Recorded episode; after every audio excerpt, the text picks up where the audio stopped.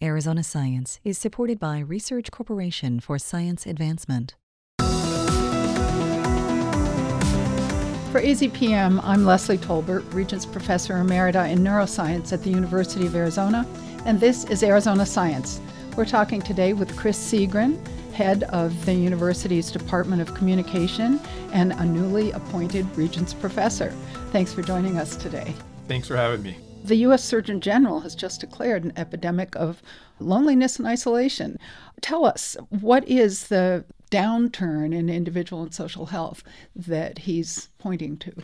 Well, it turns out that people who are socially isolated and disconnected and have that longing, that sense of loneliness, they experience a number of profound mental and physical health problems. And the, the big one is higher mortality rates. It's been linked back to heart disease, poor health behaviors, smoking and drinking. And so, one of the standard statements now that's being made in the literature is that loneliness is as deleterious to health as things like obesity, cigarette smoking, and living a sedentary lifestyle.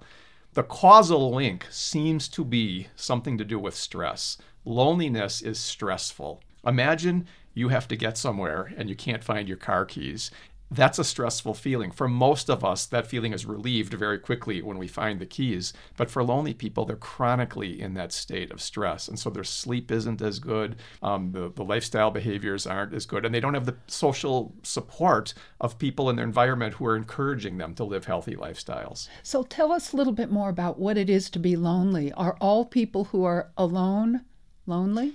Leslie, that's an excellent question. And the answer to that is no. Loneliness is a discrepancy between our desired and our achieved social contact. There are some people who are indeed all alone and they like that. They work at some research station in Siberia and they just love it. And then, unfortunately, there's a really sad um, phenomenon of people who are very much with other people but feel lonely. Um, I've referred to this in some of my writing as the Marilyn Monroe syndrome. She was an actress in the old days who was reputed to have a huge social network and lots of followers and was very depressed and felt very lonely.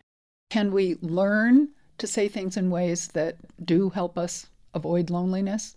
Absolutely. This is the foundation of social skills training this is the idea is trying to teach people to interact with others in ways that elicit positive responses with others and make the other people say yeah i'd like to go to lunch with you or let's go to a movie together or let's go to a baseball game so we can form those connections. Tell us about the special role of empathy one thing I find with human beings, they love it when people say their name. They love hearing their name, but they also love it when they find someone who they feel understands them. And you see, this is one of the core problems with loneliness.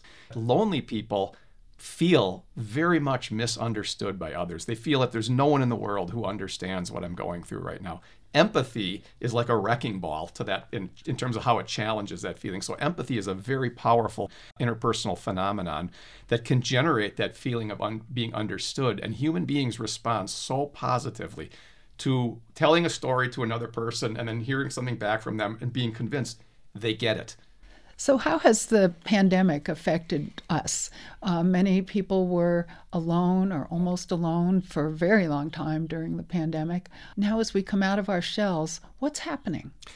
Well, the first thing about the pandemic that I'd like to underscore that is possibly a positive thing is it brought the question you just asked into the public discourse it's been a long time since we've asked how are people doing when they're isolated and so forth? And the pandemic forced us to ask that question because you're right with the lockdown and quarantine there were many many people who were very isolated. And now that they're coming back in we're seeing some improvements. Unfortunately, one thing we find in the communication literature is a kind of rich get richer effect. The people who were always had the good social relationships did pretty well during the pandemic and then they bounced back and they're back with their social networks. Unfortunately, the ones who had fairly impoverished social networks during the pandemic and before kind of are returning, if you will, to nothing more than really what they had before. We should never make the assumption that everybody's returning back to normal because some people's quote unquote normal was a life of loneliness and, and social isolation. Thanks so much for sharing with us that good communication skills are important for our physical and mental health.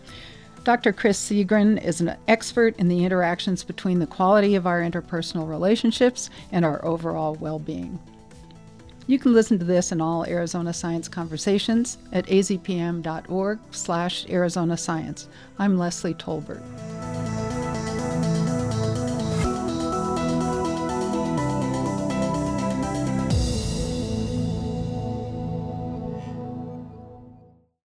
Thank you to Research Corporation for Science Advancement for their support of Arizona Science.